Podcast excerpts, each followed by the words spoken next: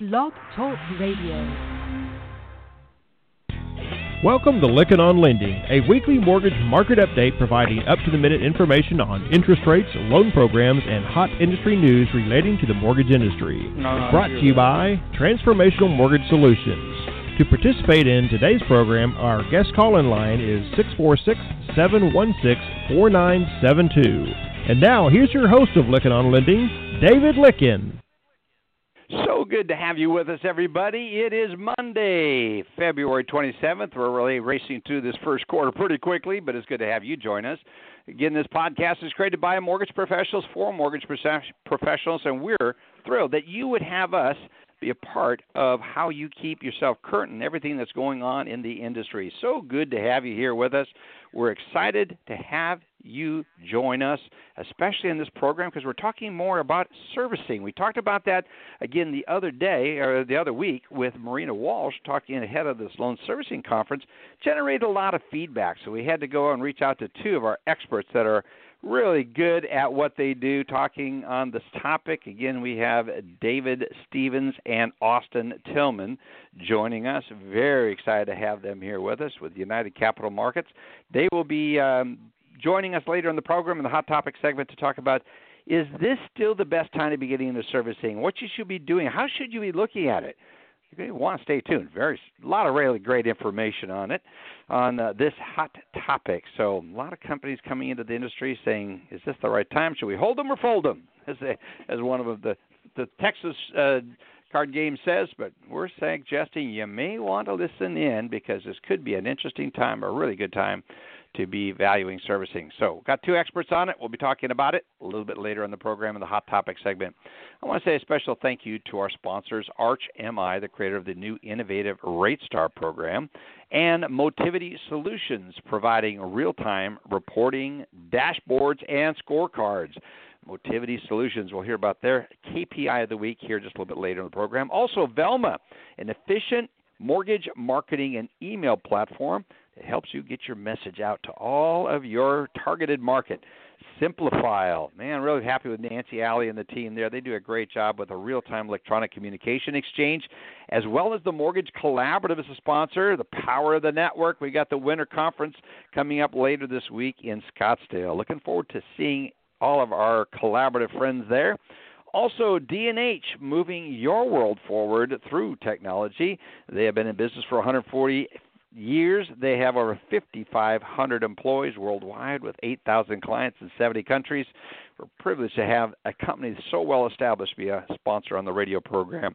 We're working on getting their ads up and running. They've been working on some new audio ads. We're looking forward to hearing from them. I'd rather have our sponsors tell their story themselves. They do such a great job on it.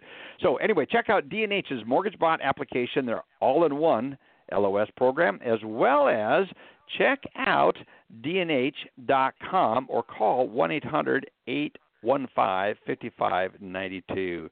Also, a very special thank you goes out to Andy and Joe and Paul and Sam. Alice is not with us today, she's on vacation down in Florida visiting our dear friend, mutual friend Alice. Alice and her husband Andy are visiting their our mutual friend Jan and uh, and Jim Boggs. So it's good to have them. Jan Wetzel, many of you know, who's retired from the industry. So they're down there enjoying the sun wish them the best. Also, let's talk about what's coming up at MBA conferences. The uh, again, I already talked about the, uh, the Mortgage Collaborative conference that's coming up in Scottsdale at the Omni Scottsdale Resort. If you're there, look forward to seeing you there. But March 26th through the 29th, that's the MBA's National Technology Conference and uh, an expo. It'll be at the Hyatt Regency in Chicago. We'll be doing a broadcast from the booth there at uh, D&H's booth there in the exhibit hall. So be sure to check, come by and check us out. So good to have you with us. And uh, let's get over and talk to Joe Farr and what is going on in the markets. And I'm looking for Joe Farr as I scramble to get his mic turned on. And for some reason, Joe, hold on. Did you dial in with? Uh, we're looking for you, Joe. Hold on. I'm looking for your microphone. Well, while we're working on getting Joe's identifying Joe in the the switchboard here, we're um, taking a look at what's going on in the markets. It's really interesting. Joe, if you could dial back in for some reason, you're not showing up on the switchboard. Now, that is a first, not something that we have happen very often. But you've got to check out MBS Quoteline's website. There's some great material there, and I encourage you to look at it and see what's happening in the markets. I do not know how people are able to deal with the markets if they can't look at what's going on. So Joe sent me his notes. I'm looking for him to dial back in, and hopefully we'll have him joining us directly. But um, one of the things that I'm looking at at the markets right now is the, the markets are definitely just moving south, a little up and down motion as we look at it. Durable goods uh, came in today just slightly uh, better. There's Joe. We got you back. Now I can get the microphone turned on. Joe, so glad I was scrambling to get your website up and working. Don't know what happened there, but it's good to well, have it you. It sounds like you're doing a fine job. You want to just go well, on? I was, uh, on. well, I was really interested in your comment, especially in the pending home sales numbers that came out at a negative 2.8 percent. I mean, man, yeah, that was that a was surprise. A real surprise. But you know the, the data this morning. Positive number. Yeah, the the durable orders, you know, kind of matched expectations, but pending home sales yeah. fell 2.8 percent from uh, uh, uh, what was that December, and uh, only a, a, a one tenth increase or one percent increase was expected. So it was a bit of a big miss. Even even with that big miss, we didn't see a favorable reaction in the market to uh, to that miss. What we've seen in reaction uh, in the market is a reaction to some comments from Dallas Fed President Kaplan in a speech uh, just kind of uh, midday here at noon. He he reiterated a comment that others have made, saying that uh, you know uh, some hikes are are maybe necessary this year. He anticipates faster growth than what is currently in the uh, you know sort of the expectations and and uh, you know he was saying that um, you know if they don't raise rates uh, uh, soon enough, then they may have to raise rates very quickly, which is a, a theme others have said. Um, but since it's just one more version of it, it's one more chance for the market to react, and they are reacting negatively today. So uh, we're about at the low for the day, which is four or five thirty seconds off uh, where some people could that. have priced. So there's a you know a minor chance of unfavorable repricing, but a chance nonetheless. If you have loans to lock, probably not a bad time to go ahead and do it. Um, so uh, let's look a bit at last week, Dave. It was uh, a good week for mortgage rates. Uh, I hadn't been able to say that too often uh, in the last few weeks, but it was a good week for mortgage rates. Uh, there were several pretty important drivers of it. One, the Fed minutes contained no surprises, and you know that that was a situation where the market kind of uh, fell off in anticipation of the Fed minutes, and then when the minutes came out and there wasn't anything new in the minutes, no surprises, uh, prices recovered. So uh, that day kind of had no real movement, but uh, a good bit of intraday movement. Um, the presidential election in France is getting a lot more attention. I think last couple of days of last week was a situation where the market saw a bit of a shift to safety as uh, the uh, the the lady running for president that's on the very conservative side uh, um, had some good polling numbers, and seems like every time she performs well uh, in the polls, the markets react react to that and they shift to, to safety. Uh, she is the candidate who is in favor of exiting the European Union and, and no longer using the euro. And the concerns are there, like in Brexit. Uh, the concerns there to what kind of effect that would have on the European Union, and um, you know that that has created uncertainty, and and MBS prices and mortgage rates benefit from that. The uh, where am I here? The the economic uh, data had very little yeah. effect last week, although the existing home sales number uh, was the best level in a decade. Uh, uh, it was a little bit misleading. I think it could have shown that people were kind of in a rush to buy in in order to avoid the rising rates that had been seen in um, after the election.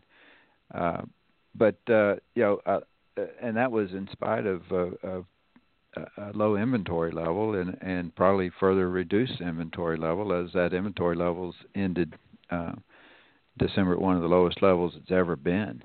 Uh, and I think we mm. saw that in the form of new home sales this this uh, this week as the contract signed for new home sales in January uh, fell off a good bit, and and that is most likely due to lack of inventory.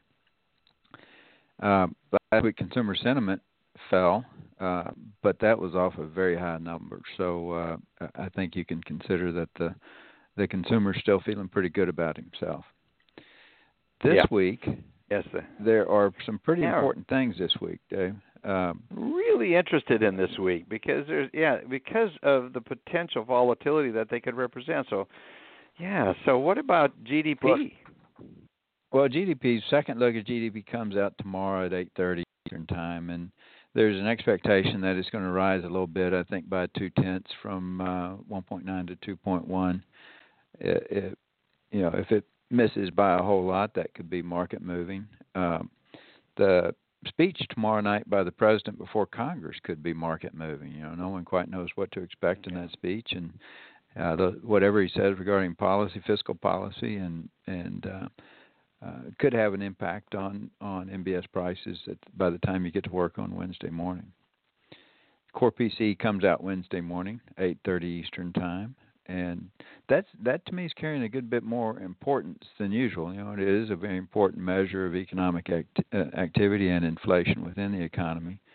And uh, you know, with with inflation and labor being sort of right on the tipping point, uh, where the Fed will consider it uh, acceptable, then uh, a big number on the P- core PCE tomorrow or on Wednesday could be a big market mover. Right now, it's expected to show an increase of three tenths, which on a year-over-year basis would would get core PCE to 1.7 percent, up from 1.6 percent, which again is on that path to the two percent level that they're expecting, or that they they hope to get to. So that could have a, a big influence on the Fed. And then the ISM in, activity comes out this week. That's always a big measure. And you might remember last week the uh, the the preliminary look at the at these manufacturing and services industry data was uh, showed some weakness. So we'll see if it comes out to be true in the actual numbers. ISM manufacturing comes out on Wednesday at 10, and ISM services comes out, out on Friday at 10. There are Fed speakers uh, every day this week. There, Janet Yellen speaks on Friday at one. Uh, all those things could move the market, and, and with how volatile the market's been lately, I'd be surprised if uh, many of those things don't uh, have a significant influence yeah, on the on yeah. MBS prices. Yeah, so stay tuned. Stay tuned. Yeah, and I don't know how people stay tuned without your website. I keep talking about this all the time everywhere I go. MBS Quoteline, the most dependable, quick, easy access, telling you what you need to know, and encourage you to sign up for. If you want to learn how, stay tuned to this message. We're going to be right back. Paul Muolo is on the line, and looking forward to getting his feedback on insights into the news. What's the latest happening? So stay tuned for Paul Muolo, but stay and listen to how you can get signed up for MBS Quote. Looking for that competitive edge? MBS Quoteline delivers live market coverage for originators. Get up to the minute mortgage market news and analysis as events occur. Get MBS prices as trades happen. Straight to your computer, email, cell phone, or PDA. Know in advance when your investors will reprice. Make better lock float decisions and increase your income. Be the expert your clients expect and know what's moving interest rates right now, tomorrow, and beyond. MBS Quoteline, delivering live market coverage for originators. Learn more about MBS Quoteline today at mbsquoteline.com. mbsquoteline.com. 646-716-4972. The Lykken on Lending Show is back. Here is your host, David Lykken. Good to have you with us, everybody. And we have Paul Muolo on the line giving us an update on the headlines. So, Paul, good to have you here. Happy Monday to you. Happy Monday to you, David. Yeah, so What's going on? So, tell us, I mean, GSE seller buybacks tumbled to a low record. That's that's got to be some good news that Bancroft's writing about here. I like that. Uh, yeah. Listen, the GSEs are in the news. You know, they're on uh, everyone's lips. Uh, they ended the year with, shall we say, a pretty good year, uh, earnings-wise, almost yeah. uh, ten billion dollars. Uh, that's not bad. Uh, some of it's due to uh, interest rates going up and them getting the mark to market uh, favorably. Uh, some of their uh, hedge accounting. Uh, having to do the derivatives positions. Uh, but anyway, listen, uh, the state of the the State of the Union is not tomorrow night. By the way, that is called the uh, uh, a speech, a joint a speech before joint uh, session of Congress. Uh, State of the Union usually comes a year later, so people might be wondering, isn't this the State of the Union speech? No, that that comes in a year from now. Just just to clear that up. Yeah. Uh, and uh, anyway, yeah, people forget that it's uh, whatever a, a joint session of Congress speech, the first one president makes. Fannie and Freddie uh, buybacks. Uh, you know, this was a huge story years ago because the numbers were huge, and it's sort of an interesting story now because you know they're at rock bottom levels. They ended the quarter with um, roughly 207 million dollars in GSE buybacks. Uh, this is by the seller servicers who got loans jammed back to them by Fannie and Freddie. $207 million, a little over a billion dollars for the year. That's down about 36% from 2015 good news for the industry and good news for Fannie and Freddie. Uh, not so good news. The second story: uh, gain on sale margins are slipping, according to some early yeah. uh, reporting done uh, by the folks at Piper Jaffray. Uh, that's not surprising. Listen, margins have tightened, uh, applications are down, fundings are down, uh, and therefore secondary market uh, pricing is falling. Uh, it'll be interesting to see what happens. You know, been, I, we did our warehouse story. We're going to run our warehouse commitment numbers in a, in a day or two on the website, and uh, usage rates are down, production's down, uh, and lenders are trying to figure out, you know, whether March is going to be better than January and February, uh, and they hope so. Uh, the question is, what kind of spring uh, the home buying season is going to look like, and what that's going to mean for fundings. But you know, it depends. Every lender I talk to has got a different story. Some are very optimistic about purchases, filling in the void. Uh, others not so much the non-prime guys like uh, Angel Oak and Dan Perl over at Citadel, they're feeling darn good about the year. So we'll see. Uh, Brandon Ivey, our intrepid reporter for non-conforming and uh, MBS, he is out at the Vegas show. Uh, CISFIG, uh, 7,000 uh, finance oh, professionals are 7, there. 7,000. 7,000. Wow. Interesting. Uh, Brandon yeah. also points out in the short take section, uh, Fannie and Freddie, the joint um, the joint security, the single security. They have a booth at the show this year. That might be a first, and that's part of Common Securitization Solutions as Fannie and Freddie move to uh, having a single security. Uh, they feel good enough about it. They have a booth down there in Vegas. So Brandon will be filing reports from the show. So ch- check the website tomorrow and Tuesday, uh, Wednesday, I should say. Uh, what else we got? We got uh, Incenter. Uh, that's IMA out in Denver. They're selling about a billion two Fannie Freddie bulk rights. We've had a number of bulk deals uh, out there. Mountain View's out there with deals. Pressbook's out there. MIAC's out there. I, I'm sure I forgot People Phoenix, and there's a few others. So that market's heating up quite a bit. Uh, the revised GOP reform plan, Brandon Ivey's got a story out there about what that means for the rating agencies. It looks like there's going to be some changes. On that we'll uh, we'll know more when uh, Jeb Hensarling reveals his Choice Act soon. Uh, so keep an eye on that. In the short take section, we talk a little bit more about the sing, uh, single security. Uh, we did a, a column on Friday about all the lawsuits against uh, the government having to do with the Fannie and Freddie and the net worth profit sweep. Uh, recent appeals court ruling didn't go away. The investors got quite a bit of mail about that one. Uh, anyway, hmm. it's not looking good in some regards for the uh, investors, some of whom were speculators in that stock uh, years ago.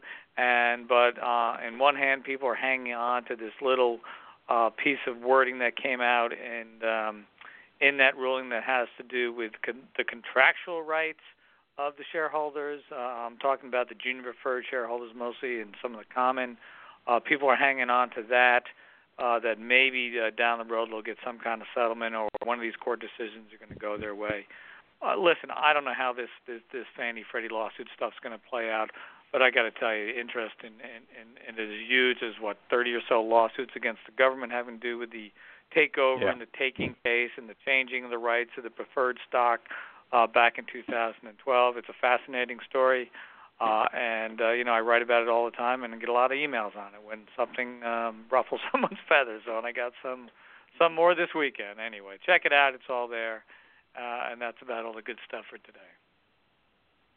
Interesting, fascinating. Uh, you know when you when suing the federal government, I'll tell you, my wife grew up downwind of the nuclear Hanford facility in eastern Washington they did control releases ridiculous incident rate above, way above normals uh, for all the people downwind. She had some issues as a result of that, health issues. And I tell you, trying to sue the federal government, I don't think it didn't work so well for millions who joined into that lawsuit. So we'll see what happens with Fannie and Freddie.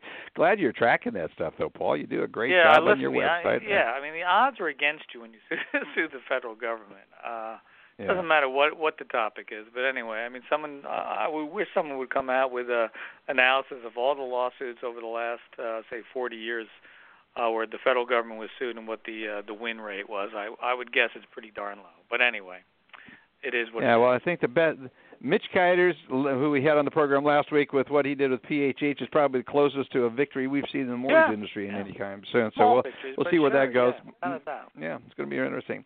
All right, thank you so much. Encourage everyone to check out Paul's website, IMF News. You can sign up for the daily newsletter. It'll land in your inbox. All you have to do is put in your email address at the bottom of the website. Hit the sign up button, that yellow button, and it'll bring it to you. Great information each and every week. I encourage you to check it out, and it's imfnews.com. Paul, thanks so much. Have a great week, and Thank look you. forward to seeing you back here next week, my friend. Excellent. Sounds good. We're going to be back uh, right after a quick word from our sponsors, Velma and the Electronic Marketing Machine, and it is a machine, so stay tuned. We'll be right back after this message. Are you using one of those expensive CRMs that your loan officers won't use?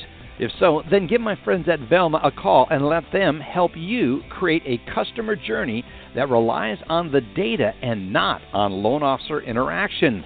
I encourage you to consider working with Velma to create a truly automated marketing experience for your organization. Velma makes marketing automation easy. Schedule a demo today at velma.com, V E L M A.com. Simplifile has technology that gives you the ability to collaborate with settlement agents via real time chat and messaging, allowing you to track changes, send, receive, and validate documents, as well as obtain status updates and deal with issues as they arise. All of this in a real time electronic communication exchange. And best of all, you have a complete audit trail of all communications.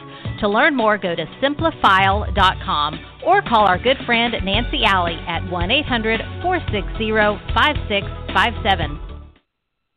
I tell you, Nancy and the company over there do a great job. Encourage you to check out them as well as Velma.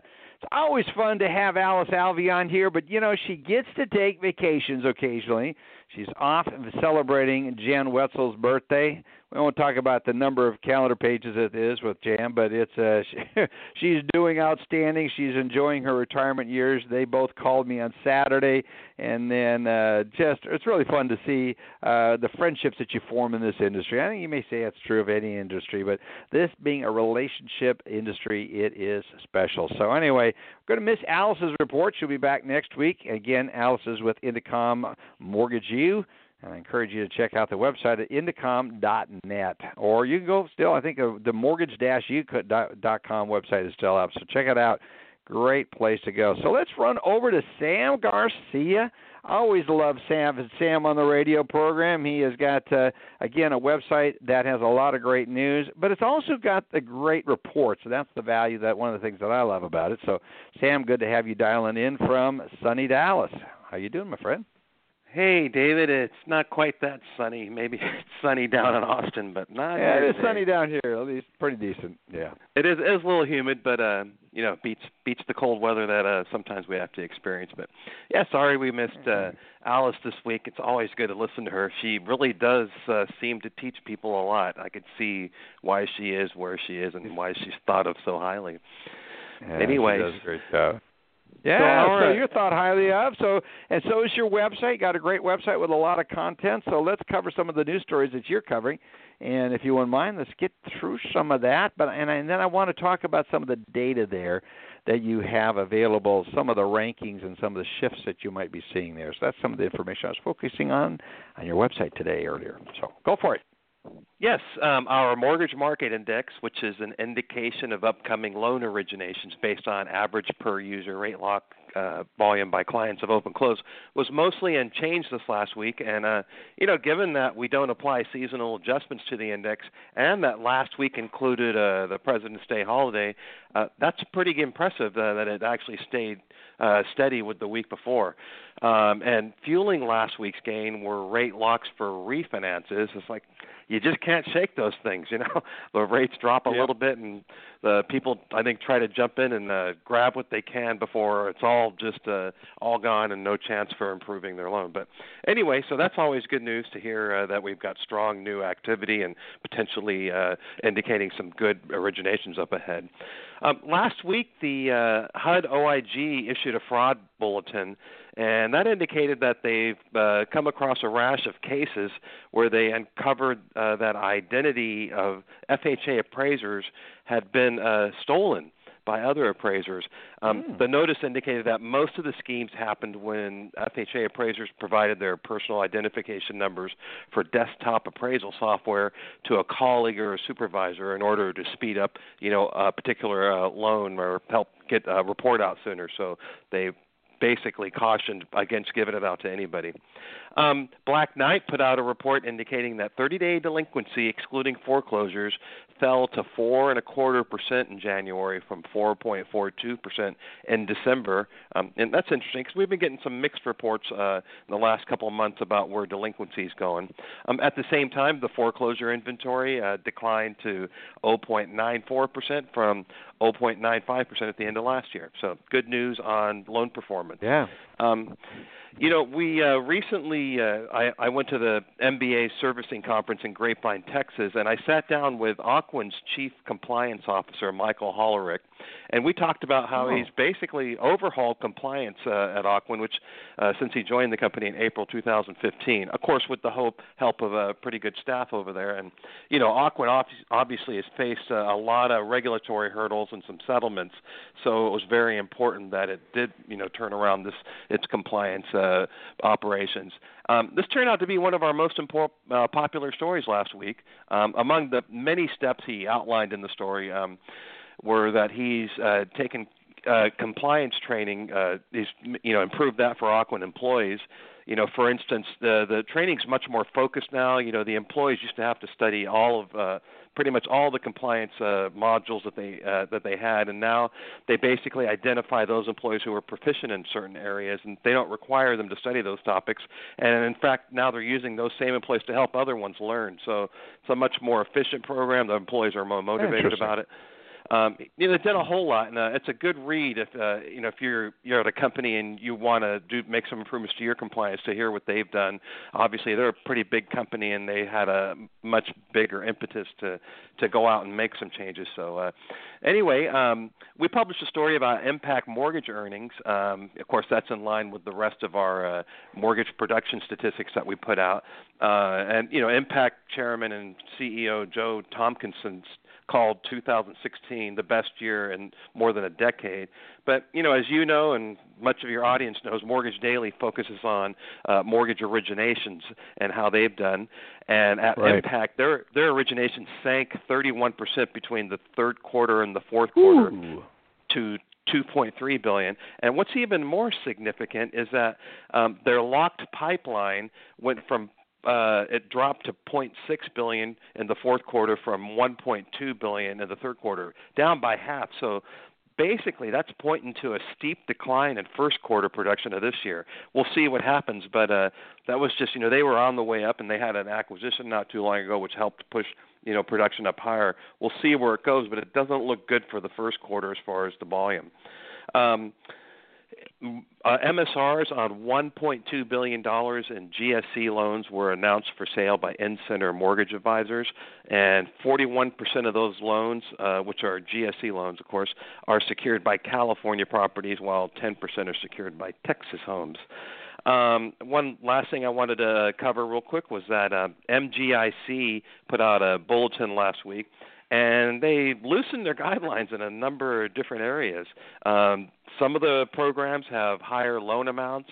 Others have higher loan to value ratios, and they also lowered required credit scores on some programs. So nice to see that because gosh, I remember right when we saw the you know what 2007 2008 as things were just crashing. And you could just see every week there was always new tightened guidelines at, at mortgage insurers, and uh, it was just a trend that didn't stop for a while. So it's nice to see the you know MGIC and some of the other players out there too, uh, you know, continuing to loosen their guidelines and showing less restrictive requirements. So, um, but those are some of the biggest headlines we had over this last week.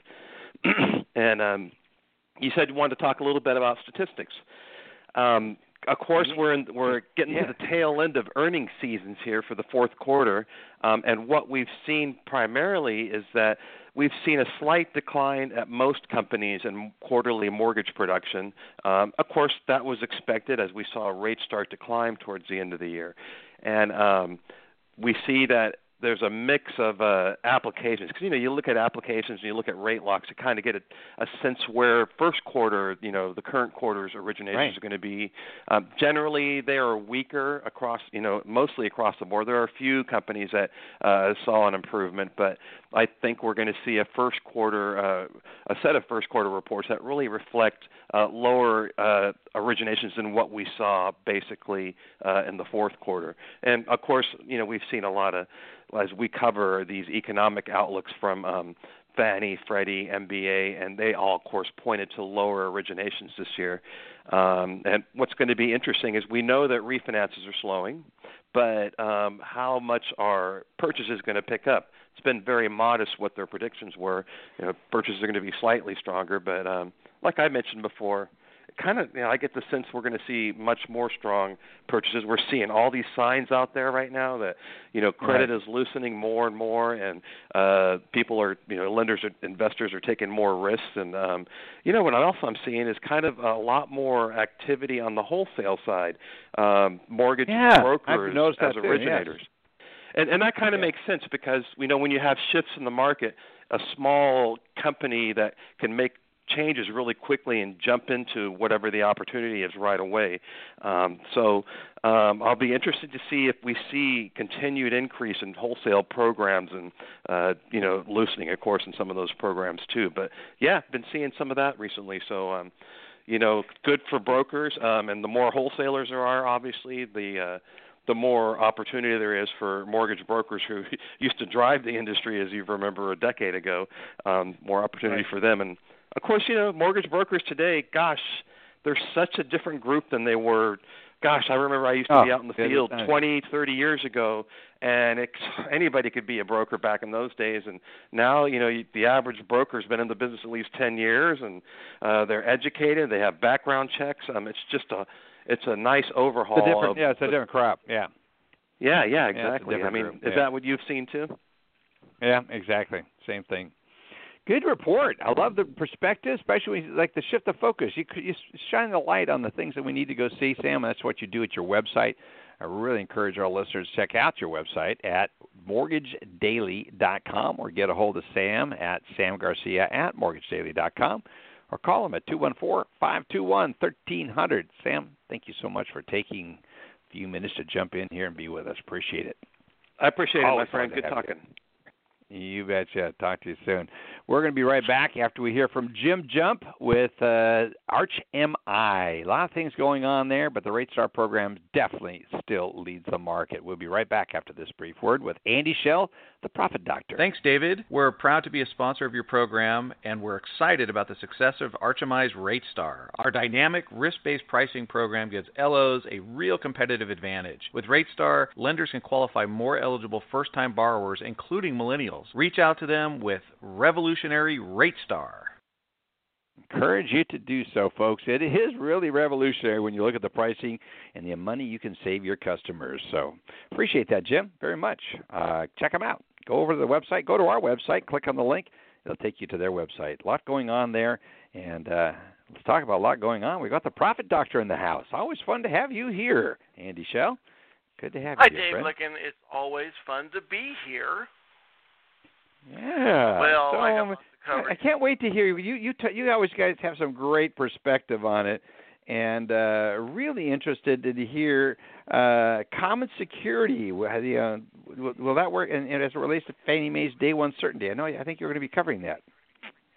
Well, you know, Paul was talking about the the path toward a common security with Fannie and Freddie, and and, and right. part of the issue around that is the credit assessment and the, and the rating structure. And so part of the credit assessment is based on the validation of the borrower information and the validation of the property and all this other stuff. And Fannie has just set the world on fire with this new day one certainty. It's it's certainty. It's got rep waiver, which is really cool, but it's even better for the customer. So when you consider the customer journey, what what their experience is like, and we've got good friends up in the Northwest who are really focused on enhancing the customer journey. Day one certainty just makes that quick and easy because income is validated, employment's validated, the property is validated. So all this stuff happens just behind the scenes through the Fannie um, AUS basically, and and Freddie is kind of you know kind of behind the behind the curve a bit. They they're not quite there. And so, how are you going to have a common security when you've got such a diverse uh, structure in the credit assessment? Because Fannie's would, could argue that their assessment process is more robust because they're actually going out and doing it themselves, not relying on anybody to do it for them. So the counterparty risk side of the waiver, uh, um, being able to waive the rep, is that they did it themselves and have a higher degree of certainty about the data. So anyway, interesting, interesting detail. It is interesting. I did have a comment too about servicing, since we're going to be talking to two experts in the field uh, Dave Stephens yes. and Austin Tilghman coming up, and just as soon as I stop talking, just about. Um, so I wanted to, I wanted to, I wanted no, to I like it, your wisdom. Yeah, go ahead. Yeah, frame it up. I wanted to frame this up, Dave. You know how, you know how mortgage companies work. You know, I've both been presidents of mortgage companies, and so we're in our meetings and we're talking to the executives, and someone comes in and they go, you know, I just got back from that conference and everybody's retaining servicing. We should retain servicing. And someone else goes, yeah, let's retain servicing. And someone else goes, that is a great idea. Let's retain servicing. And so they call secondary marketing and say, we're going to start retaining servicing, make it happen. Well, you know, and and that that is in that that I make that sort of as a comical story, but the the fact of the matter is that's actually kind of more of a reality about how people it decide is. to get into servicing. And so they'll go, you know, we can get an MSR financing facility, so that's 50% of the cash flow, so we're all good, we're set. Well, you know, there's a lot of details, and what about the other 50% of the cash flow you're now not going to have because you're retaining MSRs, and and what about a cash flow forecast? You know, we we heard from uh, Mark Jones several weeks ago, who has a, some deep in the weeds experience in retaining servicing and the the the the the oh s dot dot dot moment when you all of a sudden you realize cash advances. oh my word! Escrow advances? What do you mean we have to come up with more money? So there's just so many pieces to this. So there's there's about there's a lot of what ifs. If you're a depository and all of a sudden you're worried about 250% capital risk weighting, how are you going to deal with that? So the thing about servicing is it is an amazing business. It is an amazing cash flow stream but it is not simple. People have this vision of a bunch of people sitting in the basement with metal desks with the lights turned down low, and that's the servicing department. And it is it's complicated, it's dynamic, it's it's subject to market risk, and it does generate amazing cash flows, and it's and it's a it's a great natural hedge against drops in production volume and servicing values start to climb and the MSRs extend, and you get servicing value over time collected monthly through the service payment you collect for the agencies. But but there's a lot to it, and I um, Austin and Dave are going to be able to really help expand that knowledge base more for folks. So I'm excited to have them tell us more about this. Yeah, especially with the recent changes in the Urban Institute when they change servicer compensation and what that means. So it's going to be really interesting. I can't wait. So thanks for staying tuned, jumping into the discussion we're about to launch. Appreciate it, Andy. Good to have you with us, friend. And for anyone uh, wanting to get a hold of you, anyone's getting a hold of you, give them your uh, it's your email, Andy at mbs-team.com. Correct? Best way to yes, connect sir. you. That's it. You got it. All right. Well, without further ado, we're going to get right in with that good opener. We're going to get right in, turning on the mics for both Austin Tilghman and David Stephens. Austin is President CEO of United Capital Markets Incorporated, located in Denver, Colorado, and he's joined today with his uh, partner in uh, much prosperity. I say partner crime, no crime about this. What they do, they really help lenders get business, get, analyze their servicing, and so we're bringing in David Stephens, the COO and CFO for United Capital Markets, on the call as well. Gentlemen, good to have you here. Really appreciate you taking time to join in with us. David, uh, thank you very much. It's uh, I, I think that the last time we were on your show was 2015. Certainly Man, a lot's has it been changed. too- and that I'm not long? sure. Uh, That's too long. it has been Oh, that long. We see each other at every conference, but um, you know, it's it's been a while since we've been on. I'm not sure that I could add anything to what to Andy's backdrop. Uh, we do have a Yeah, little different topic that we'd like to talk about. Um, Yeah. But Well, let's but get into that. actually, What you is know, your hot topic in the servicing world? I mean, there is some really interesting hot topics, but what's the one that you're focusing your clients on? Well, this is brand new. Um, it's brand new, but it started back in 2011, and it looks like it's going to be back on the br- front burner very soon, and that's servicing compensation. Right. I mean, I remember, that. And weren't the regulators proposing a service fee to be reduced by three to eight basis points, or even replace a service or a fee for service at one point? Dave, that's exactly right. It was zero, three, or eight basis points, which, if you think about, you know, what's happened, that would have been uh, absolutely devastating. Uh, but there are a couple of proposals, um, and the other one uh, was to put a fee for service was to put the fee for service in, but also have a reserve for the possibilities that delinquencies would increase. I remember that. Now, now, what's triggering this new attention?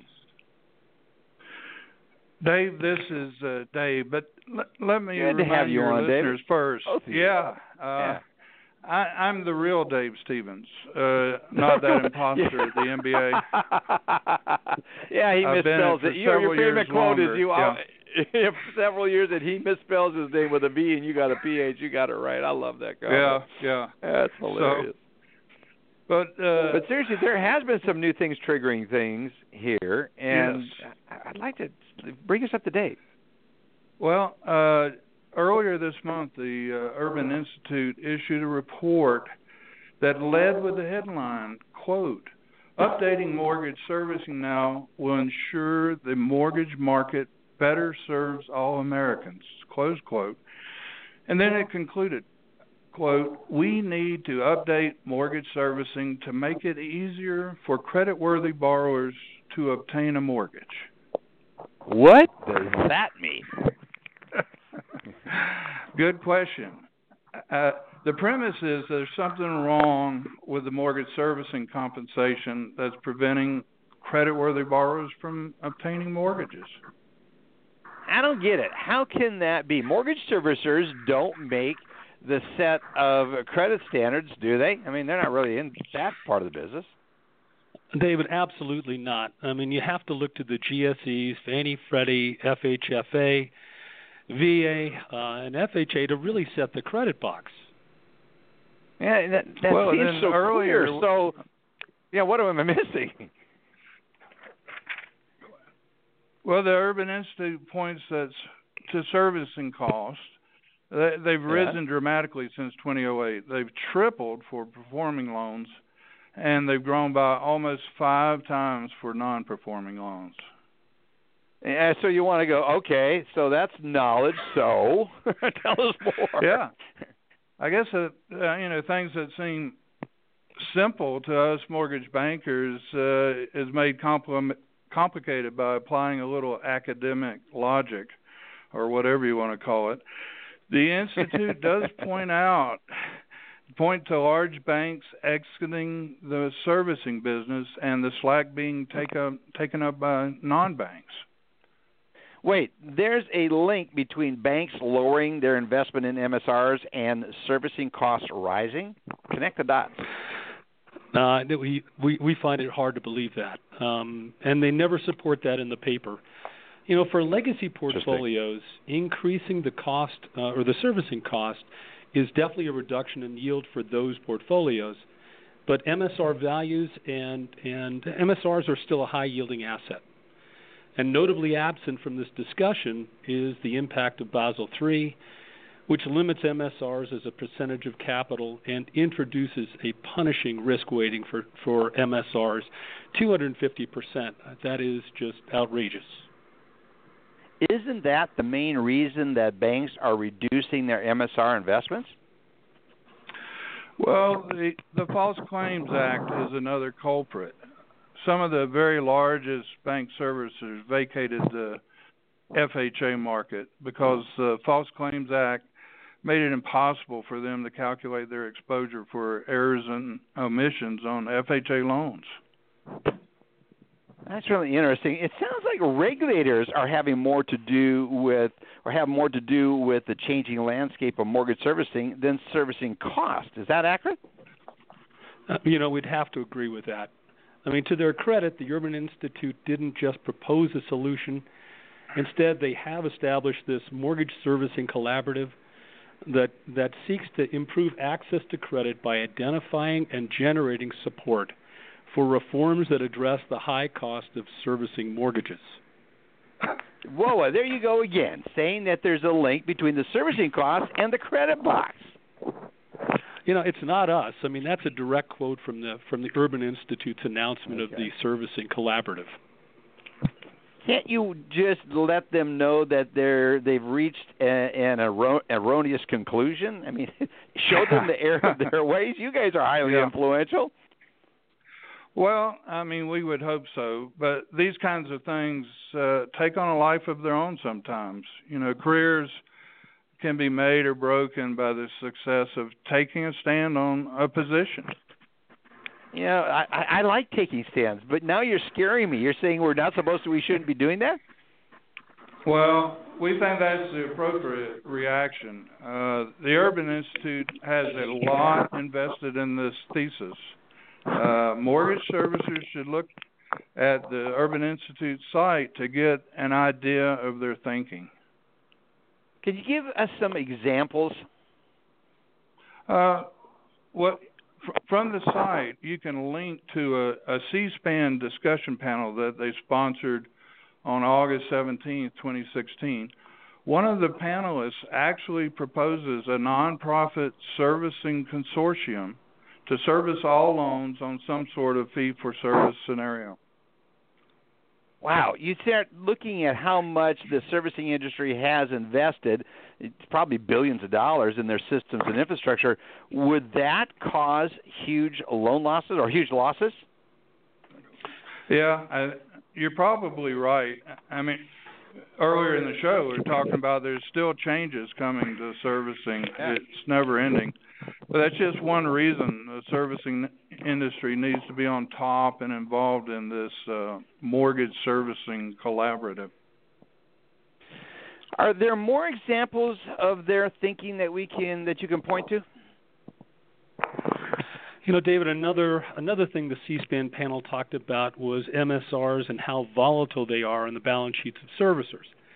Uh, they proposed that somehow they would fix that by replacing the basis point denominated service fee with a fee for service model. Well, clearly they're not accountants. Both of these compensation models um, result in an asset that is subject to prepayment risk, uh, is negatively convex, and frankly, that's what we do for a living to per, to to wow. mitigate those risks. So let's get into convex. So in convex, what are you talking about there? Let's get into that. Yeah, you know that's another spot on your show uh, to, to explain convexity. Um, so we, let's we let's, bring Andy in when we explain today. convexity. yeah, let's, yeah, that's what it's for example. Maybe we should do. Uh, we'll, we'll definitely want to do that on another program. But after all, hedging MSRs is what you guys do, and you're probably most notable and have been very successful in doing this for clients for over 20 years. So, give us some. Yeah, I'd love to get your thoughts on where this is all going. Well, we'd have to figure out a, you know, and that's probably another show, another way to present this. um, visual aids uh, really do help a lot. Um, somehow we've It got to does. figure They're- out how to put clarity. MSR hedging into understandable words, but uh, you know, certainly I think that's another that's another show. Well, we want to get to that at some point in time. I really want to continue because I do believe servicing is going to be a great long-term strategy. But let's talk about go back to the Urban Institute. How can our listeners find out more about what they're thinking? Seems like their thinking needs to be corrected. So let's understand, try to understand their thinking. How can they how can they learn more about it? well, uh, their website pretty much uh, lays it out. Uh, they've got links to a number of articles. There's one piece titled Non-Bank Servicer Regulation New Capital and Liquidity Requirements Don't Offer Enough Loss Protection. I'm, I'm chuckling because I'm looking at that title now. What's that all about? Uh, they're basically saying that because non-banks own volatile MSRs, Ginnie Mae's liquidity requirements are not stringent enough. They never Ah. make clear that Ginnie servicers are only on the hook to advance delinquent payments, not as guarantors of the mortgage.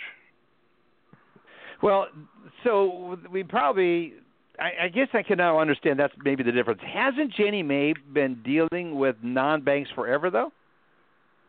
Uh, yes. Uh, in fact, uh, I was with a private company known as Lomas and Nettleton.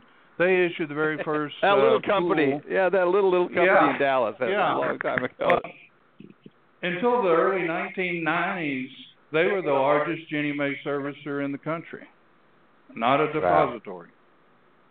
Uh, that is that you know you got to get that perspective. So Jen, Ginnie Mae seized a significant number of portfolios in the late '80s because of servicing defaults. Is that correct? Isn't that correct? That's at least that's Yeah. my recollection. Well, by the way, they were almost all savings banks. At Lomas, we Ah. acquired several of those portfolios from Ginnie.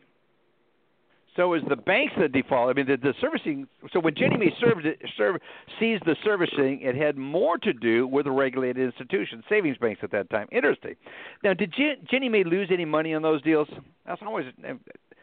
I don't think they did, if I recall correctly. No, I think you're right. Uh, not as far as I can see. They may have advanced a few delinquent payments, but within wink, weeks they had transferred servicing to new servicer, and and those new servicers reimbursed them for the advances they had already made.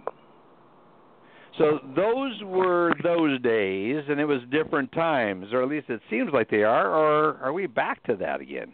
Uh, it was actually worse back then. At least if you were in Texas, uh, there were uh, an oil. There was an oil pass patch bust in the late '80s, and uh, high delinquencies and foreclosures in places like Houston, Oklahoma City, Ardmore, Midland, Odessa, everywhere. Yeah, they, it was all hit. We're going to get Andy Schell back on the phone here in just a minute. He's on the phone. We're going to get him involved in the interview. I know he has a Oh. question. He lived through that. I lived through that during that period of time. I first time I lived in Texas, where I was going through some of that. It was it was painful. Now, what's the bottom line of the paper that you quoted? Well, basically, the you know, it's as if the the rules uh, propagated by the GSEs, by Ginnie Mae, by CFPB regulators, and the states aren't enough. The paper proposed a prudential regulator to oversee non-bank servicers. Just Wait a minute. I thought. prophylactic. Yeah. Okay. It was, it's okay. Say that again. No, that's that's all I have. Oh, okay. I was going to say I was to. I thought, but I thought the states and the and the and the CFPB did that. You know, and how will that reduce servicing costs? That's what I'm trying to sort through right now. Well, you're, you're finally getting it. I mean, there, there's no way that it reduces cost. I guess our position is that I guess our position is that, you know, servicing costs have been increasing at, you know, again three times for for performing loans and five times for non-performing loans. So servicing compensation probably should be adjusted. But let's get, you know, the things that really need to be done first. So housing reform, what do we do with Fannie Mae and Freddie Mac? You know, what is the position on regulation with respect to new servicing standards? When will they stop? When can the uh, systems that have been put in place by these servicers really sort of catch up and find out really what the servicing cost is? Then we can address compensation. But frankly, you know, if you said to me today, you know, what happens to servicing compensation? Well, it's got to go up. Yeah. it would seem Hey, like Dave. it would have to. Yes. Go ahead. Jump in. Yeah, this is Joe. I just wanted to ask here uh, the little bit of reading I did about it before the show.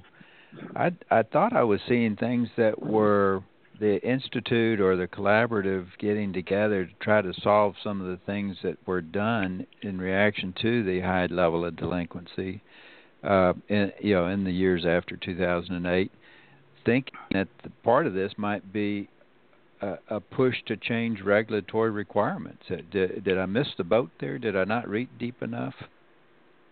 Joe, I don't, I don't think you missed the boat. I think there are lots and lots of issues that this that these think tanks are, are addressing. So that's one of them.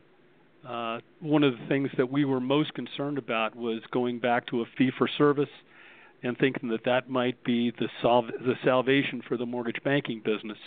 Uh, our our interest really is in the health of this business, and obviously the health of the servicing business. That's part of the part of the ecocentric or, or ecocenter of the, of of how these companies make money and survive. It's really Well, guys, interesting. Andy- Andy, Andy Schell. Yeah, I was going to say, Yeah. jump in here. So, I uh, know you got a lot of questions. Well, listening to this and hearing about the Urban Institute's per- perspective and proposal is, is is ludicrous to the point of absurdity, and it, it's obviously crafted by someone who is not fully informed of the de- the details and the dynamics of uh, the servicing business. So, I think it's great to be involved to help direct the ship. But how? Help me understand the the, the risk here. What's the what's the reality of this? Is there is there a real risk that the urban institutes could uh, proposals could be picking up picked up by con- Congress or supported by the agencies or what, what where are we really as it relates to the craziness?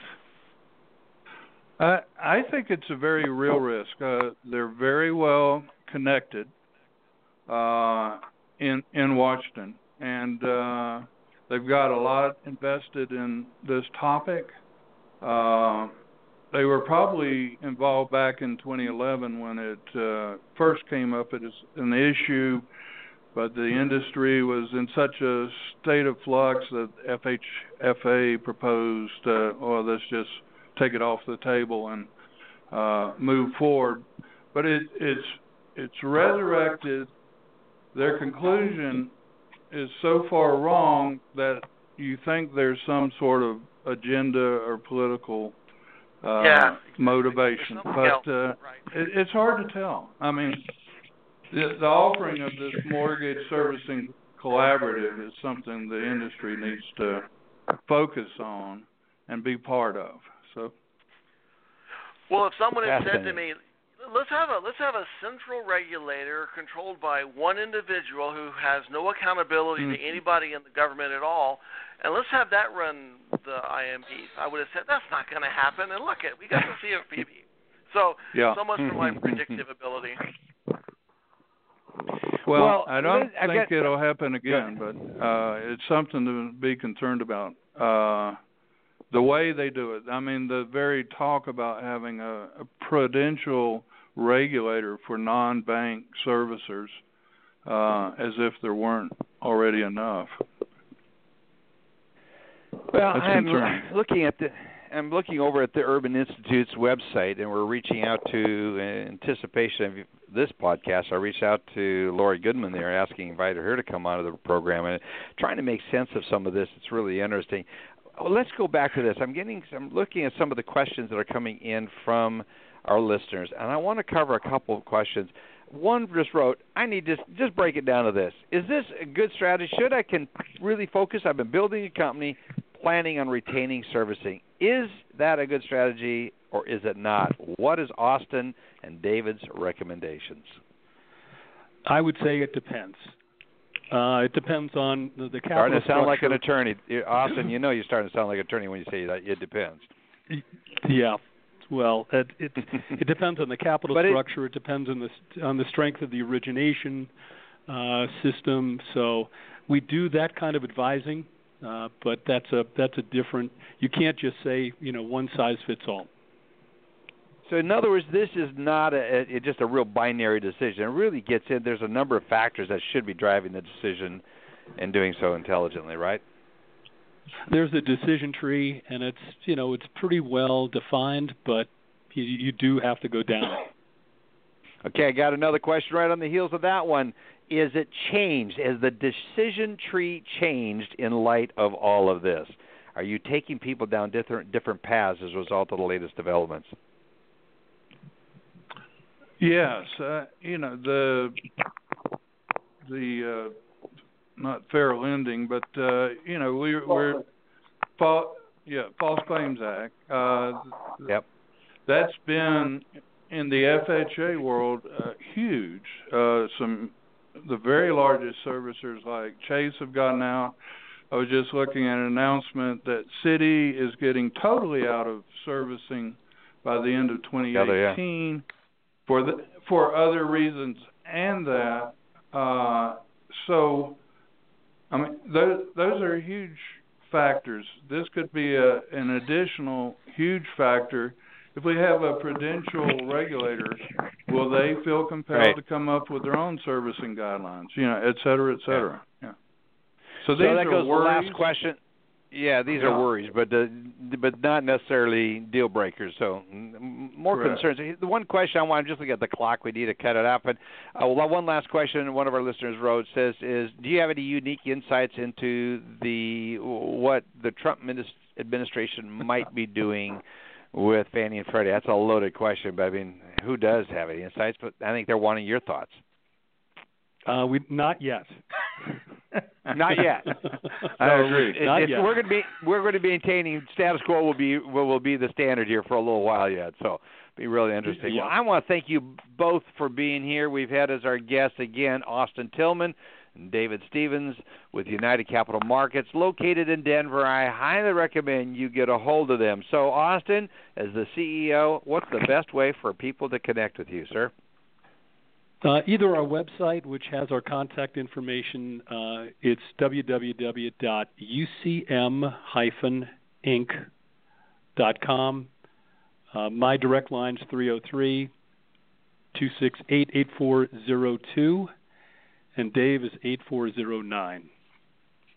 Excellent. Appreciate you guys coming on. I can't believe we didn't have you on in 2016. We're not going to make that mistake again. We got to have you on regularly. You are just a great resource. I want to say thank you to you both for taking time out of your busy day to join us this fine day. Appreciate you. Look forward to well, thank you, Dave. One the next, see at one of the next conferences where we bump into each other all the time. So much. Really appreciate you. Thank you so much for being here. Also, thank you to Andy and Joe Farr being here with us. They join in and always make the discussions fascinating, a little bit, also a little more compelling, a lot more compelling, and the content they provide is just such good. So good to have you with us. Next week we're going to have Kyle Nicholas McCrae of American Pacific Mortgage joining us. We're talking about innovation, some real interesting stuff that we've learned about what American Pacific Mortgage is doing out there in the Sacramento area. They're actually in uh, Rocklin, California, but it's up in the Sacramento area. So, so uh, other than they've been getting deluged with a lot of rain, we're going to get an update on some of the innovation thing, innovative things. We're always looking for innovative ideas. So for you that are listening to this program, if you see that there's something that you would like to see us cover, suggest it. Email me. I look forward to hearing from you. David at tms-advisors.com. Look forward to having you back next week, everyone. Have a great week, and we'll see you back here next week. This has been Lykken on Lending, a weekly mortgage market update with your host, David Lykken of Transformational Mortgage Solutions. Join us again next week, and thank you for listening.